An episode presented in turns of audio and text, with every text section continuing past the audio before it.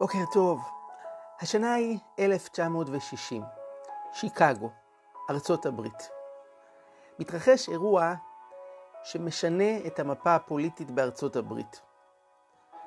הבחירות מתקרבות, ועורכים, כמו שמקובל, עימות בין שני המועמדים לנשיאות. אבל באותה שנה, לראשונה, העימות לא רק שודר ברדיו, אלא גם בטלוויזיה. שהתחילה להיות נפוצה בבתים של אנשים. בתום העימות עושים סקרים כדי לדעת מי יותר שכנע. התוצאות היו מפתיעות. כששאלו את מאזיני הרדיו מי ניצח, הם היו באופן גורף בעד ריצ'רד ניקסון. לעומת זאת, כששאלו את צופי הטלוויזיה מי ניצח, הם היו בעד ג'ון קנדי. מה פשר הדבר? איך אפשר להסביר את ההבדל הזה? התברר הדבר הבא.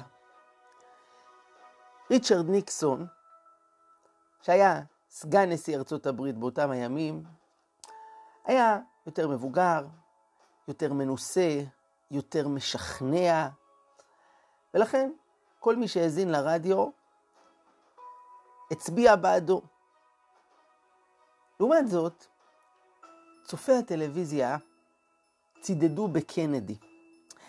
כי בעוד שניקסון היה אולי משכנע, אבל הוא לא נראה טוב. הוא הגיע עם חליפה אפורה, וזה לא היה נראה מוצלח בגלל הרקע האפור שמאחוריו. הוא כביכול נבלע בתוכו. הוא היה עם זיפים, הוא סירב להתאפר לפני השידור, הוא קצת הזיע. ולעומתו, ג'ון קנדי, מר כריזמה, כינו אותו, הגיע עם חליפה כחולה, היה מגולח, היה מאופר, נראה מאוד יפה ומרשים. אולי הטיעונים שלו היו יותר חלשים, אבל מי שצפה בטלוויזיה תמך בקנדי. בסופו של דבר התקיימו הבחירות ואתם יכולים לנחש לבד מי היה המנצח באמריקה. ג'ון קנדי. נזכרתי באירוע הזה על רקע פרשת השבוע שלנו, שמדברת המון על בגדים. ועשית בגדי קודש לאהרון אחיך לכבוד ולתפארת. פרשה עוסקת בבגדי כהונה, מלובש הכהן הגדול, הלובש הכהן הרגיל. האמת היא שבעולם שלנו בגדים, תעשיית האופנה, תופסת מקום מאוד מרכזי. בגדים זה לא רק שלא יהיה לנו קר, כי לא יפה להסתובב ערומים. בגדים זה עניין שלם, כמה כסף משקיעים על זה, כמה מיליארדים חברות הפרסום שופכות כדי לשכנע אותנו לקנות בגד מסוים, איזשהו מותג של בגדים. ומעניין שמנקודת מבט יהודית, אם נחזור אחורה בהיסטוריה, נגלה שבני אדם בכלל לא היו עם בגדים.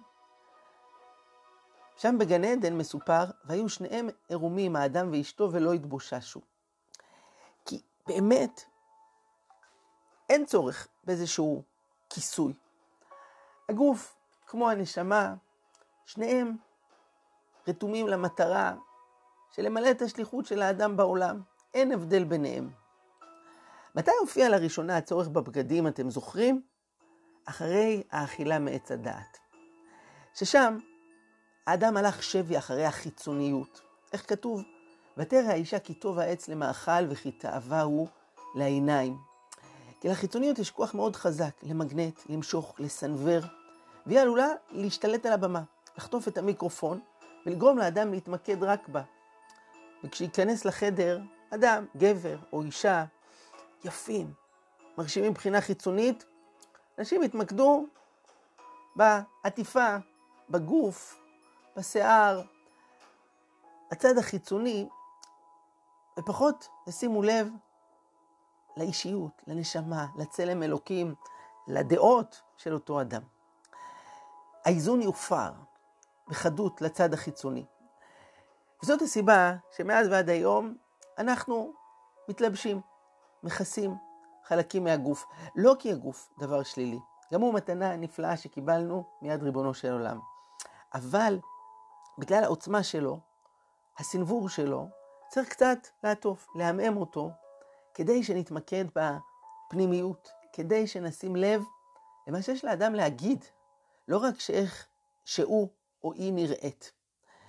וכשיהיה לנו מועמד לנשיאות או לעירייה, כשניפגש עם מישהו או מישהי בדייט, כשנכיר בן אדם, לא נתעסק רק בעיניים היפות, בצורה של הגוף, בגזרה, אלא קודם כל באדם, במה שיש לו להגיד.